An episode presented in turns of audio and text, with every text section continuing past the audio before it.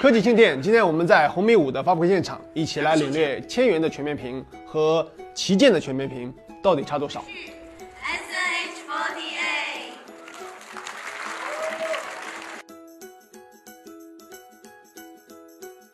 一红米五上手，作为卖的最好的小米手机，红米已经卖出两亿台了。十二月七日，红米五和红米五 Plus 又以千元全面屏杀出江湖。我们也有幸在第一时间拿到了真机，开箱、撕膜。作为千元机，能送透明壳已经非常良心了。充电仅支持五伏二安的 Micro USB 慢充。拿到真机的第一刻呢，我们发现红米五 P 的背壳采用了中心对称的结构，一颗一千两百万的后置摄像头和背部的指纹识别区，上下的天线带也继承了红米的一贯设计理念。当然，本次的重点是前面板。红米五 P 正面搭载了一块十八比九的五点九九寸幺零八零 P 屏幕。值得一提的是，红米五上的则是一块五点七寸的七二零 P 屏幕。而且在对比了同样颜色设置的小米 Mix 二以后呢，我会发现手上这台红米五 P 的默认色温是偏冷的。值得夸奖的是，红米五和五 P。屏幕四角都采用了大弧角的设计，呃，跟外延的弧角相呼应，看起来非常精致。在配置方面，红米五和五 Plus 分别搭载了高通骁龙的四五零和六二五处理器，两者的主要区别呢是在主屏上，六二五会更快一点。在内存的配置上，有两 GB、三 GB 以及四 GB 版本。平时的软件开启并不慢，但王者荣耀的高帧率模式也就别想了。在正常模式下玩起来还是比较流畅的，并没有出现大幅度掉帧的情况。而且针对游戏体验，米白还做了一定的优化。再加上红米五 P 的这颗四千毫安大电池，游戏体验整体还不错，百分之十的电量都可以用很久。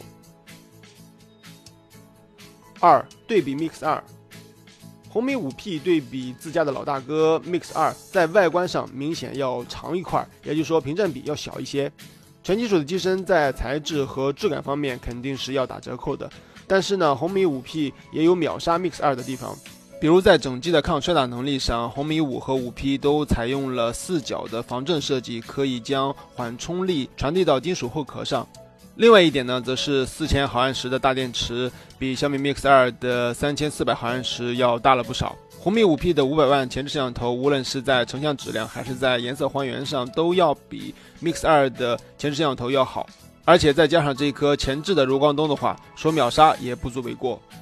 红米五和五 P 呢，都搭载了一颗一千两百万的主摄像头，不支持双摄，但是呢，成像质量还是不错的，特别是在光线充足的地方。当然，在光线极暗的情况下呢，呃，是不如八 P 和 Mix 二的。三值得买吗？红米五的出现可以说重新定义了“千元全面屏”这个词汇。虽然七九九的起售价格只能买到高通骁龙的四五零处理器、两 GB 内存以及七二零 P 的屏幕，但是搭载了骁龙六二五处理器、四 GB 内存、幺零八零 P 全面屏的五 Plus 也只要一二九九元，应当说非常良心了。在为期一天的实际使用中，除了屏幕色温有一点偏。充电不够快，并没有发现其他问题。毕竟只是千元机，红米五在处理器的选择、内存配置以及屏幕弧角方面都做得够诚意。作为消费者来说，已经够用了。全面屏看起来很精致，拍照也不错，游戏也不卡，平时使用呢也没什么问题。当然，在选购的时候呢，我们推荐高配版，至少是三 GB 内存，否则是无法逃出千元机用半年的魔咒。如果你是一个实用派，又不想花太多钱在手机上，千元全面屏红米五和五 Plus 会是你不错的选择。好了，本期节目就到这里，在微博上搜索“科技庆体验”，关注我哦。科技庆体验，See you next time。